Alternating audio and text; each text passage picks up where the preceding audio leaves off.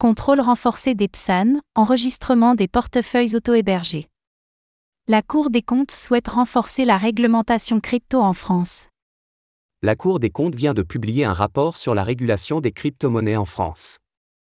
Plusieurs mesures sont conseillées, notamment le renforcement des contrôles des prestataires de services sur actifs numériques, PSAN. Mais aussi l'enregistrement obligatoire des portefeuilles auto-hébergés. Zoom sur ces nouvelles suggestions et sur ce qu'elles pourraient changer.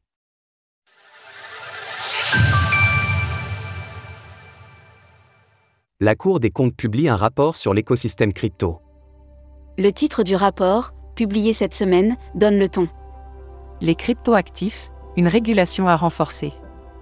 La Cour des comptes estime qu'un meilleur encadrement du secteur des crypto-monnaies viendra tout d'abord d'une refonte du statut de PSAN. On rappelle que les sociétés crypto peuvent en effet s'enregistrer auprès de l'autorité des marchés financiers, afin d'obtenir ce statut. C'est le sésame qui leur permet notamment de faire de la publicité en France.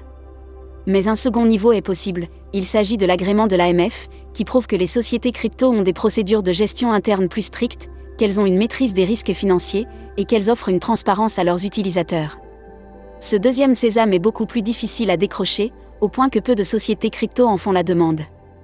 De 2020 à 2023, 90 PSAN ont ainsi été enregistrés en France, mais seulement un agrément a été délivré, à Société Générale Forge. La Cour des comptes invite donc plusieurs acteurs, dont la Direction générale du Trésor, la Direction du budget, l'AMF et l'Autorité de contrôle prudentiel et de résolution, ACPR, à renforcer les mesures de contrôle des sociétés crypto. En appliquant notamment des règles plus strictes pour l'enregistrement auprès de l'AMF. Cela pourrait donc s'inscrire au-delà du règlement MICA, prévu pour l'année prochaine en Europe. Contrôle renforcé des portefeuilles auto-hébergés. Une autre mesure suggérée suscite déjà des débats, car elle concerne les portefeuilles auto-hébergés, non custodiales, c'est-à-dire ceux qui sont détenus par leurs utilisateurs, à l'instar d'une ledger par exemple.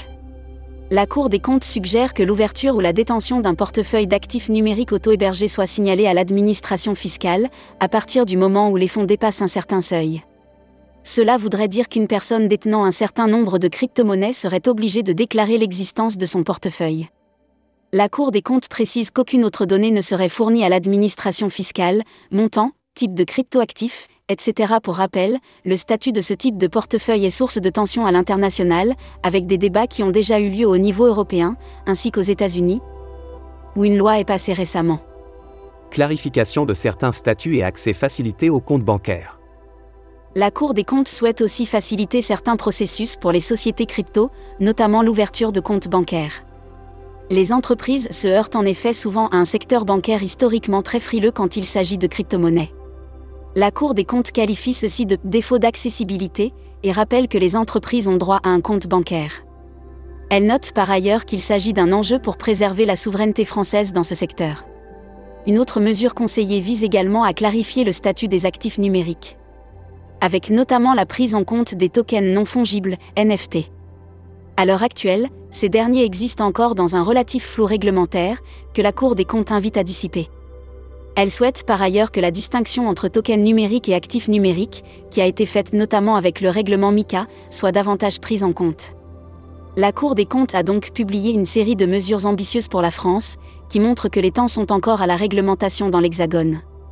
Cela montre aussi que l'institution ne souhaite pas attendre l'Union européenne et l'application de MICA pour que des mesures soient prises. Retrouvez toutes les actualités crypto sur le site cryptost.fr.